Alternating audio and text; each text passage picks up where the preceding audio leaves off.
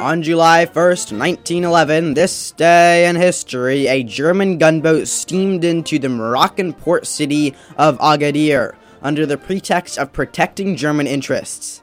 In fact, its intended purpose was to drive a wedge between Great Britain and France as France attempted to colonize Morocco. The resulting Agadir crisis, as it became known, proved a pivotal event leading up to World War I.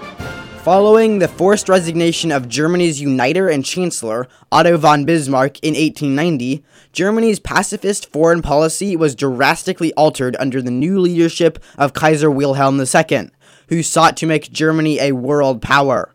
Whereas Bismarck had sought to maintain friendly relations with Great Britain and Russia to prevent them from allying with France against Germany, Wilhelm solidified pacts with the Austro Hungarian Empire, Russia's eastern arch rival, and initiated a major naval arms race with Britain, leaving Germany devoid of significant allies.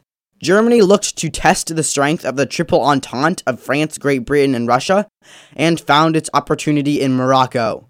On July 1st, 1911, this day in history, the German gunboat SS Panther entered the port of Agadir, ostensibly to protect German interests from a local uprising. In reality, it was intended to intimidate the French and force the British to remain aloof, breaking up the Entente.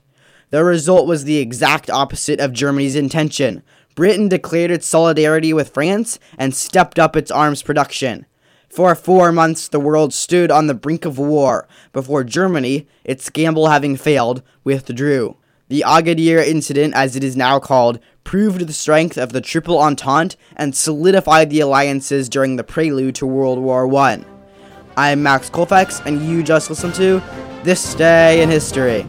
This has been a production of Mendocino County Public Broadcasting, KZYX Philo 90.7 FM, KZYZ Willits and Ukiah 91.5 FM, and Fort Bragg at 88.1 FM. You can find more content like this on our website at kzyx.org and consider donating by clicking the red donate button in the upper right corner. Thank you for listening.